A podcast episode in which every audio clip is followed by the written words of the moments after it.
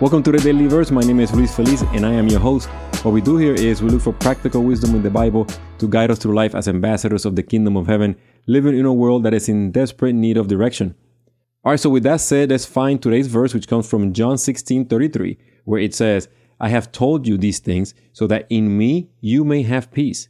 In this world you will have trouble, but take heart, I have overcome the world. These words from Jesus to his disciples are both a stark reminder and a comforting assurance. It's an undeniable truth that life comes with its own set of difficulties. But Jesus doesn't leave us in despair. He gives us a divine promise to hold on to. Take heart, I have overcome the world. In the midst of the trials we face, these words become our guiding light, illuminating hope and providing direction.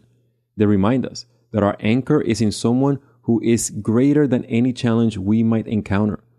It's as if Jesus is saying, don't just prepare for impact, anticipate the victory. So, what does it mean to take heart in the face of challenges? It means understanding that peace is available to us, not because we won't encounter storms, but because we have an anchor that holds us steady through them. Jesus' assurance is not based on the absence of difficulties. It's rooted in the presence of his unfaltering love and his triumph over the world.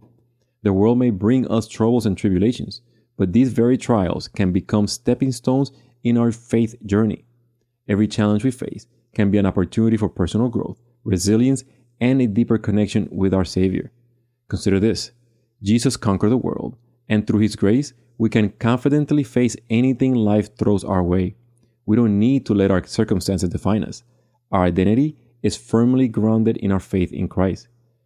As we wrap up today's discussion, remember that Jesus has equipped us to face the challenges of the world.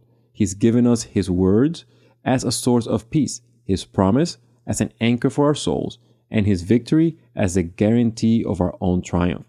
When life storms rage, let's not lose heart.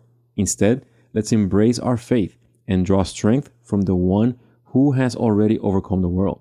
Thank you for joining us on this episode.